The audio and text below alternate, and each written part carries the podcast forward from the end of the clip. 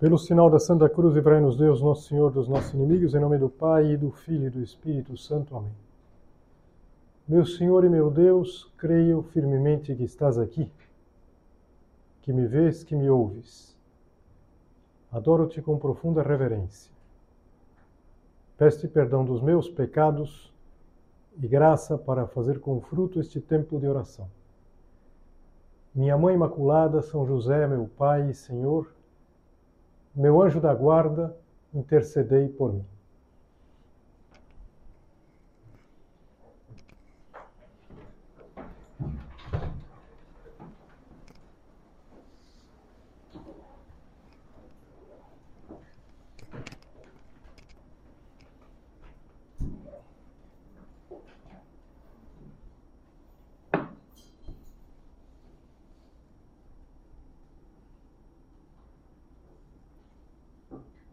Há uma devoção muito antiga, muito tradicional na igreja, que se chama Via Sacra. Todos vocês conhecem, talvez tenham participado agora na proximidade da Semana Santa. E essa devoção, ela se chama em latim Via Crucis. Inclusive em alguns idiomas, se, ela é conhecida pelo Via Crucis. E, e mais recentemente, existe a devoção da chamada Via Lucis. Via é caminho. A Via Crucis, a Via Sacra, é o caminho, caminho mesmo, físico, pelo qual Nosso Senhor foi passando até chegar à sua morte na cruz. Mas também a igreja nos apresenta essa devoção do caminho da luz. Dá para perceber que é alguma coisa relacionada com a festa da ressurreição, a festa da Páscoa. E assim como a Via Crucis, a Via Sacra, tem as estações, se vocês olharem na parede, vão vendo essas cruzes que marcam as 14 estações Estação vem do latim stare, statio, que é ficar de pé, deter-se. Por isso que a gente fala estação de metrô, estação do VLT. E, e as estações são o caminho até a cruz. São 14. E são 14 também as estações da Via Lucis. Só que, na verdade, são aparições destacadas momentos importantes relacionados com a ressurreição, mas que vão desde o domingo de Páscoa, que nós estamos vivendo, até o domingo de Pentecostes, 50 dias depois. Eu digo que estamos vivendo porque é sempre importante lembrar que estes dias entre o domingo de Páscoa e o domingo seguinte, são oito dias, a chamada oitava de Páscoa, é como um dia único, um dia estendido. A alegria não cabe em 24 horas. Então nós estamos agora mesmo, apesar de ser quarta-feira, nós estamos no domingo de Páscoa. Você pode, com toda tranquilidade, dizer às pessoas Feliz Páscoa. Ainda é o dia de Páscoa, é o domingo da Páscoa. Mas vamos tentar, agora na meditação, fazer um percurso Claro que muito rápido. Imagina se eu fosse fazer o percurso pelas estações da Via Sacra, era uma palavrinha para cada uma dessas 14 estações. Não vai poder ser diferente em relação à Via Lucis, essa devoção. E a primeira estação é, as mulheres. As mulheres com essa grande notícia: Cristo vive, Cristo ressuscitou mas uma notícia, uma boa nova, que vem quando não esperavam isso. No primeiro dia da semana, que passou a se chamar Dominica Dies, domingo, dia do Senhor, aquelas mulheres que foram as últimas a sair da cruz são as primeiras a ir até o túmulo de Jesus. Inclusive compraram uns produtos para ungir o cadáver de Jesus Cristo. não tinham podido fazer isso no sábado, porque o sábado, sendo um dia muito solene para os judeus, todo sábado era, mas aquele sábado era uma, sábado, festa da Páscoa. Então elas tinham que descansar, não simplesmente porque estavam cansadas, descansar porque era um descanso religioso. Só podiam retomar aquela tarefa no primeiro dia da semana. E logo cedo, elas se dirigem ao sepulcro, levando aqueles produtos, com uma preocupação: quem removerá a pedra do sepulcro para nós? Por quê? Porque o sepulcro era normalmente uma gruta que fechava com uma pedra. E essa pedra era uma pedra muito grande, que elas sozinhas não poderiam eh, mover. E, no entanto, aqui a gente já tem uma lição belíssima. Elas não esperam que o problema se solucione para irem até o sepulcro. São José Maria gostava muito dessa cena. Ele comenta assim: Quando as santas mulheres chegaram ao sepulcro, repararam que a pedra tinha sido retirada. É o que acontece sempre. Quando nos decidimos a fazer o que devemos, as dificuldades se ultrapassam facilmente. Acho que esse é um primeiro propósito maravilhoso para a nossa meditação. Essa primeira estação da Via Lucis. Não reparar nas dificuldades. Aquilo que se precisa fazer, a gente vai e faz. Por quê? Porque, às vezes, aquilo que parece impossível faz parte de um grande plano de Deus. Elas se preocupavam de mover a pedra, mas não seria necessário, porque a pedra estava movida. E mais ainda, Cristo tinha ressuscitado. A segunda estação fala de um encontro especial, um encontro com uma delas, que se chamava Maria Madalena. É aquela que no filme do Mel Gibson aparece sempre ao lado de Nossa Senhora. E ela foi ao sepulcro Nessa segunda estação, a gente contempla isso. Encontra o sepulcro vazio. E, e novamente, eh, ela não, não pensa na ressurreição. Eles não pensavam ainda em ressurreição. Isso é muito importante, porque nos confirma que aqueles primeiros cristãos, aquelas primeiras cristãs, não eram pessoas emotivas que estavam vendo milagre em tudo, não ela, ela quando chega no sepulcro, encontra vazio, diz assim: levaram o meu senhor, não sei onde puseram. E ela fica chorando junto do túmulo, até que ela olha para trás e ela viu Jesus, mas não reconheceu. Talvez porque ela estava com os olhos eh, cheios de lágrimas. A pessoa que acaba de chorar, que está chorando, não vê muito. E, e ela olha e Jesus pergunta para ela: Mulher, por que choras? Quem procuras? E ela ainda não reconhece. Supondo ela que fosse o jardineiro, aquilo é um, um jardim onde estava aquele túmulo, respondeu: Senhor, se tu o tirasse, dize-me onde eu pusesse que eu irei buscar. Disse-lhe Jesus: Maria. E quando ele, quando ele fala Maria, imediatamente ela reconhece. Voltando-se ela, exclamou em hebraico: Rabone, que quer dizer mestre.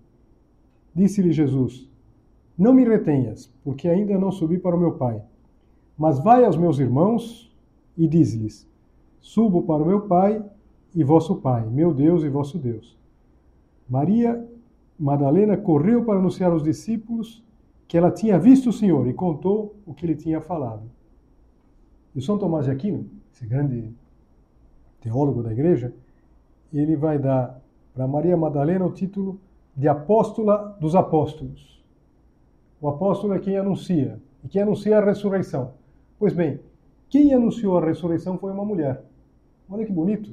Eu acho que vocês devem ficar cheias de orgulho, na verdade, porque eh, as mulheres, assim como se comportaram bem na via crucis, na via sacra, elas estão muito bem na via lucis. Elas são as primeiras a terem o encontro. A terceira estação, novamente, é uma delas, ou melhor, outras delas.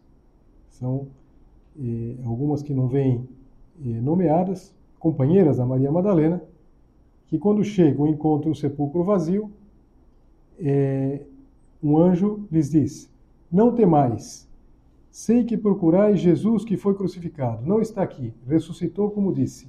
Vinde e vede o lugar em que ele repousou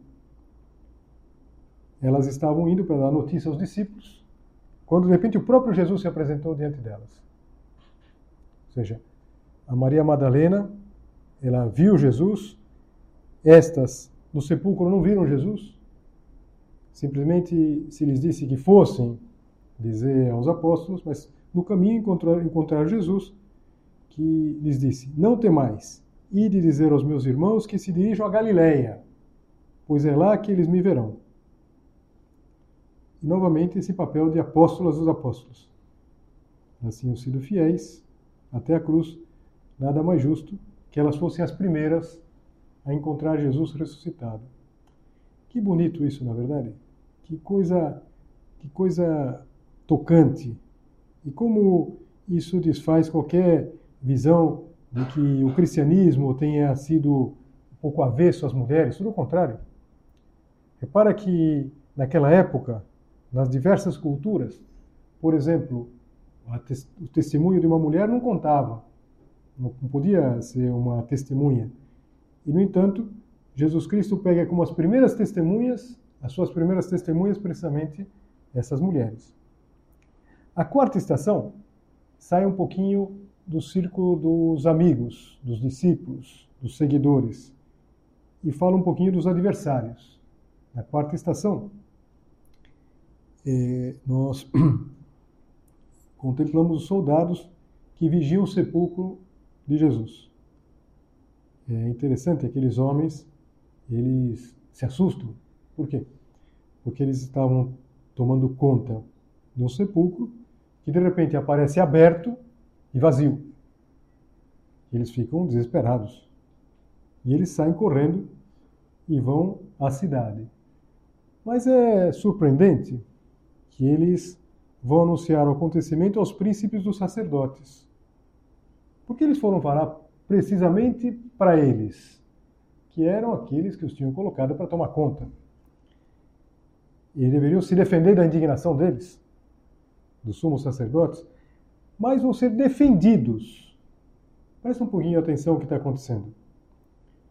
Os judeus tinham medo que os discípulos roubassem o corpo de Jesus e depois dissessem que ele tinha ressuscitado. Então eles colocaram uma guarda. Uma guarda que, na verdade, era uma guarnição romana. Eles pediram para o Pôncio Pilatos, uns soldados romanos, para tomarem conta do sepulcro. Então, quando esses soldados romanos percebem que o corpo não está lá, eles ficam assustados. O que, vai acontecer com eles? Qual o problema disciplinar que eles vão ter que enfrentar? Eles vão ao sumo sacerdote e os sumos sacerdotes os tranquilizam. Os sumos sacerdotes reuniram-se com os anciãos e deram uma grande soma de dinheiro aos soldados, dizendo-lhes: Dizei que os discípulos dele foram durante a noite roubar o corpo enquanto vós dormieis. Se o governador ficar sabendo disso, nós o convenceremos. Não vos preocupeis. Claro que a sugestão não é das mais inteligentes, é, porque se eles estavam dormindo, eles não sabiam quem que tinha roubado. Não tem sentido. Quando eu estava dormindo, vieram. Bom, se você estava dormindo, você não viu quem foi. E se viram porque não fizeram nada. O, o Santo Agostinho ele já, ele já ria disso, fala: astúcia miserável, apresenta as testemunhas adormecidas. Verdadeiramente estás a dormir tu mesmo a imaginar semelhante explicação. Não tem sentido. E não tem sentido também que os, os sacerdotes subornassem os guardas para dizer que o corpo fosse, tinha sido roubado. Eu, sinceramente, sempre que eu chego nesta passagem, me dá a impressão de que os judeus, aqueles judeus adversários de Cristo, acreditaram na ressurreição. Perceberam que não tinham sido os discípulos. Mas eles preferiam ficar com uma mentira do que aderir à verdade, que é Cristo, caminho, verdade e vida. Na quinta estação, pela primeira vez entram os homens discípulos. Pedro e João. Eles foram avisados pela Madalena, e eles saem correndo. Mas como é natural, João chegou antes. João era praticamente um rapaz. Ele chegou, olhou, mas não entrou. Com respeito.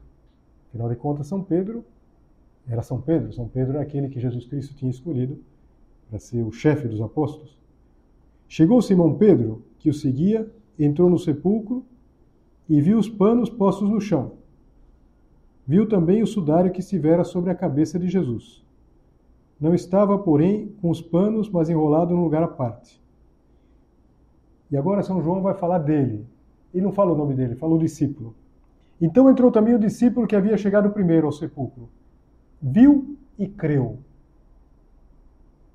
São João escreveu o Evangelho muitos, muitos anos depois, muitas décadas depois. Ele, quando aconteceu isso, tinha 17 anos, 18 anos. E ele escreveu o Evangelho quando já tinha mais de 90. E ele lembrava, lembrava perfeitamente que foi uma coisa só: ver e crer. Agora, o que, que ele viu? Até agora se falou sempre do sepulcro vazio. E aqui a tradução pode ter uma outra variação, diz os panos, é, com os panos enrolados no lugar à parte, é, o sudário, os panos postos no chão. Parece que o original, ele é, diria alguma coisa do tipo, como se fosse a armação sem o conteúdo como se fosse aquilo que envolvia o corpo de Cristo, mas já murcho, porque o corpo de Cristo tinha saído. Ou seja, aquilo era sobrenatural. Mas o que é interessante é que isto, essa experiência de São João, é a experiência de cada um de nós. O Papa Bento, há uns anos atrás, na verdade, quando ele escreveu a primeira das suas encíclicas, ele dizia assim: ao início do ser cristão, não há uma decisão ética ou uma grande ideia, mas um encontro com um acontecimento, com uma pessoa, com letra maiúscula, que dá à vida um novo horizonte, dessa forma, um rumo decisivo. Essa é a nossa história, a tua, a minha. A nossa vida cristã não é uma decisão não é uma forma, uma filosofia de vida, é um encontro, um encontro com uma pessoa, a pessoa de Cristo. Ele teve um encontro, ele já tinha tido um encontro lá três anos antes, quando era um adolescente. Agora, nesse encontro, ele tem um encontro com Cristo ressuscitado. É totalmente novo.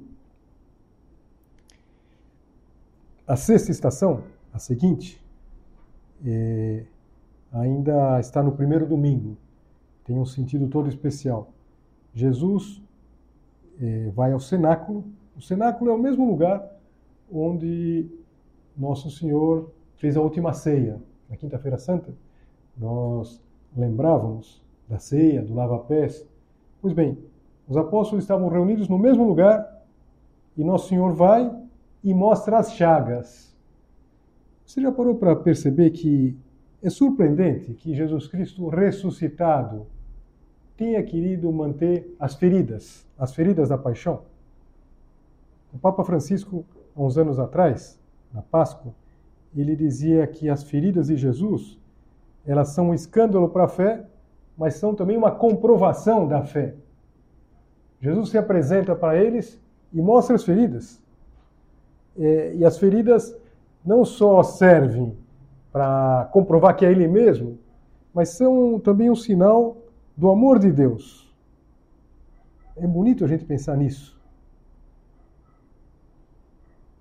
A sétima estação ela é um filme. Talvez seja um dos capítulos mais tocantes do, do, do Evangelho, está contado por São Lucas, que é o um encontro com dois discípulos não eram propriamente apóstolos, eram de um grupo maior, um grupo que era de 72. Tinha os 12 apóstolos e 72 discípulos, que não viviam constantemente com Jesus. Eram próximos, mas não tanto quanto os 12. E, e esses eram de uma aldeia chamada Emaús, que estava distante uns 10, 12 quilômetros de Jerusalém, e apesar dos rumores de que o sepulcro estava vazio, eles foram embora. Foram embora e vão ter um encontro com Jesus Cristo. Jesus Cristo vai ao encontro deles, vai lhes explicar o porquê da paixão e, e eles vão ter uma grande alegria quando depois de caminhar, depois de caminhar com eles, sem que eles percebam que é Jesus, eles vão ter a noção clara de que conversaram com Jesus Cristo. Interessante, na verdade. Jesus Cristo podia ter aparecido, ter dado uma bronca neles. Não, ele caminha, vai como se fosse um desconhecido. Eles não percebem que é Jesus, até que Jesus eh, se dá a conhecer. Quando já estão chegando, quando já estão lá em Emaús, eles voltam correndo. A próxima estação, a oitava, Jesus dá aos apóstolos eh, o poder de perdoar os pecados. Ele aparece para todos eles, na verdade vai faltar um, que é o Tomé, mas para todos eles e sopra sobre eles. Primeiro lhes cumprimenta dizendo: A paz esteja convosco, que se, se diz Shalom. Diz assim: Soprou sobre eles dizendo: Recebei o Espírito Santo. Aqueles a quem perdoardes os pecados lhes serão perdoados. Aqueles a quem os retiverdes lhes serão retidos estava dando aos apóstolos, e depois os apóstolos transmitiriam esse poder de perdoar os pecados. Cada vez que a gente se confessa, que a gente recebe a absolvição, é porque Jesus Cristo deu esse poder aqui, nesta oitava estação da Via Lucis. E repara, até agora ainda é o domingo. A gente diz, que dia é esse, na verdade? É o dia do Senhor. Por isso que é um dia tão especial. Mas é, vai acontecer que um dos apóstolos está presente, que é Tomé. Tomé, que acho que você lembra bem, ele vai teimar com os demais, quando os outros dizem que estiveram com Jesus, ele não acredita. E ele vai inclusive colocar uma condição. Ele vai dizer que se ele não colocasse a sua mão no seu lado, o lado da ferida, se ele não pudesse tocar com o dedo no lugar dos pregos, que tinham eh, cravado Jesus na cruz, ele não acreditaria.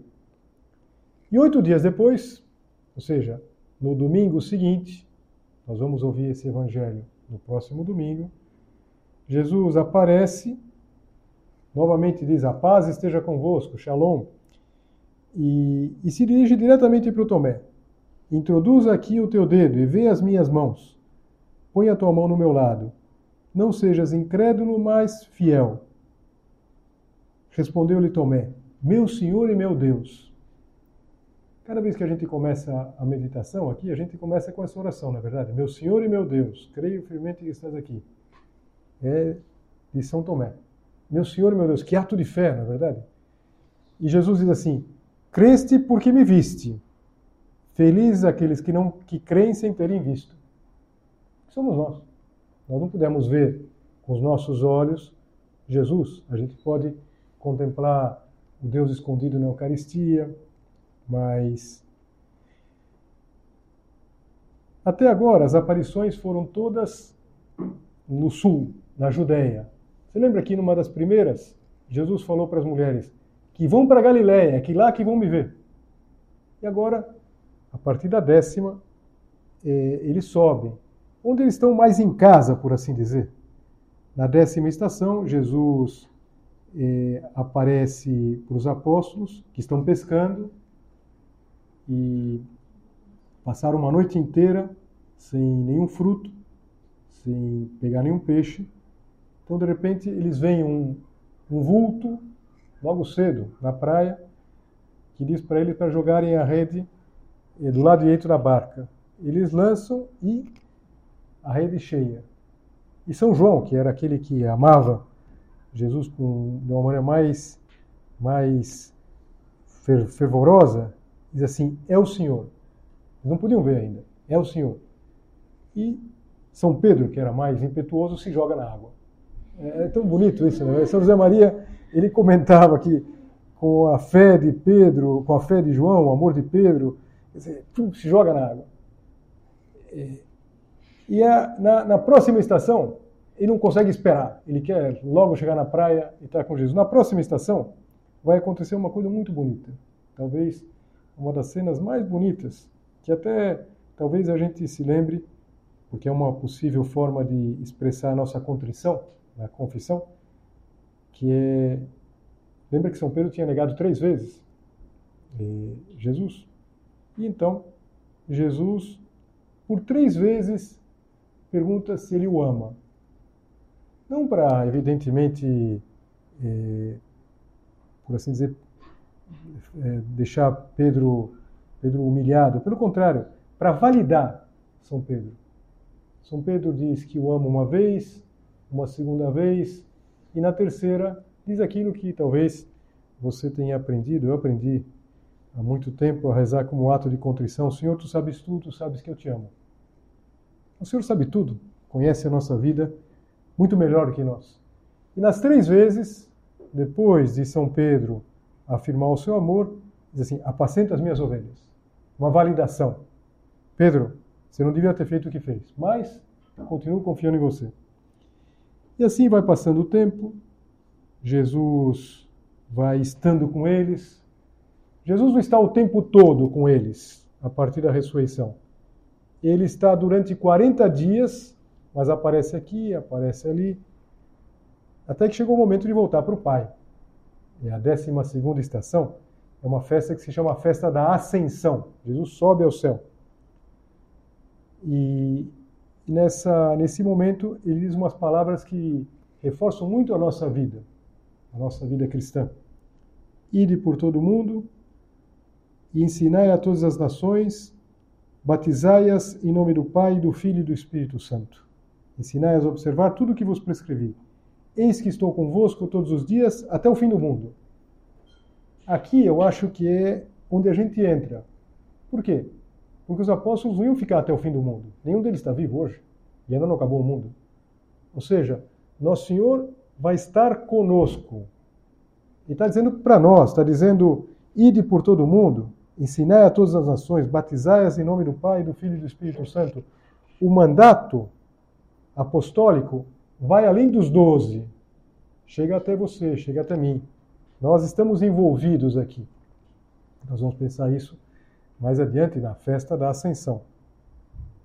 A décima terceira estação, Jesus sobe ao céu, se eleva à vista de todos e começa um novo momento na vida da igreja. Mas a Via Lucis termina com um evento fundamental. Dez dias depois da ascensão, ou seja, 50 dias depois da ressurreição, Penta, Pentecostes, o Espírito Santo desce sobre os apóstolos. Era uma festa em que havia muitos judeus que estavam na, na, na Cidade Santa, em Jerusalém, e o Espírito Santo desce de maneira visível sobre os apóstolos. Começam a pregar em, em todas as línguas. Ou melhor, eles pregavam e as pessoas que estavam lá, que eram judeus, que estavam de todas as, todas as proveniências, gregos, romanos, egípcios, de todas as línguas que se falava, e, e então cada um ouvia na sua. E naquele dia se batizaram 3 mil pessoas. Uma espécie de grande, grande, uma, uma grande um grande momento da, da, da história da igreja. Mas eu acho que uma coisa que ficou claro até agora, ou pelo menos talvez quando eu falar você vai perceber, que eu não falei de Nossa Senhora até agora. Nossa Senhora não apareceu em nenhuma das 14. Por quê? Vamos terminar a nossa meditação com a explicação de São João Paulo II. Ele diz assim, disse assim muitos anos atrás, como poderia a Virgem, presente na primeira comunidade dos discípulos, ter sido excluída do número daqueles que se encontraram com seu divino Filho ressuscitado dos mortos? Por que Nossa Senhora não teve nenhuma aparição para ela? É antes legítimo pensar que, de modo semelhante, a mãe tenha sido a primeira pessoa a quem Jesus ressuscitado apareceu. E ele dá um argumento que aqui me parece muito interessante. Lembra que as mulheres, logo cedo, elas saíram para cuidar do corpo de Jesus? Nossa Senhora não foi. A ausência de Maria do grupo das mulheres que, ao alvorecer, se dirige ao sepulcro, não poderia, talvez, constituir um indício do fato de ela já ter se encontrado com Jesus? Esta dedução encontraria confirmação no dado que as primeiras testemunhas da ressurreição por vontade de Jesus foram as mulheres, que tinham permanecido fiéis ao pé da cruz e, portanto, mais firmes na fé. As mulheres foram mais firmes na fé Foram as primeiras na Via Lucis. Mas se a gente fosse pensar em Nossa Senhora, tem uma estação zero. Nossa Senhora, ela teve um encontro especial, não poderia ser diferente. Imagina, Nosso Senhor não faria menos do que nós. Se a gente ressuscitasse a primeira pessoa para quem a gente apareceria, para nossa mãe. Jesus Cristo não é o pior filho. Então, que alegria pensar nisso, né? Nesses dias, eu não sei se você eh, sabe, na igreja existe o costume de se rezar, ao invés do Ângelus, a gente reza uma outra oração que se chama Regina Celli, Rainha dos Céus. E se você depois rezar com calma, é uma oração bem mais breve, você vai perceber que mais ou menos dá a entender que Nossa Senhora viu primeiro. Não poderia ser diferente. E ela, que é nossa mãe, pode nos ajudar a, nesses dias, nós estamos vivendo essa via lutis, que demora 50 dias, nós aproveitarmos muito bem. Aproveitarmos o que a gente ouve na missa, aquilo que a gente medita, para de fato que o nosso cristianismo, a nossa vida cristã, não seja simplesmente uma filosofia, uma decisão nossa, mas seja um encontro, um encontro com Cristo ressuscitado.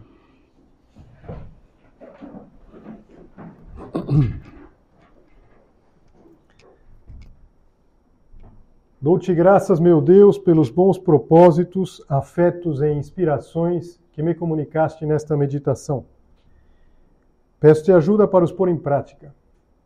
Minha Mãe Imaculada, São José, meu Pai e Senhor, meu anjo da guarda, intercedei por mim.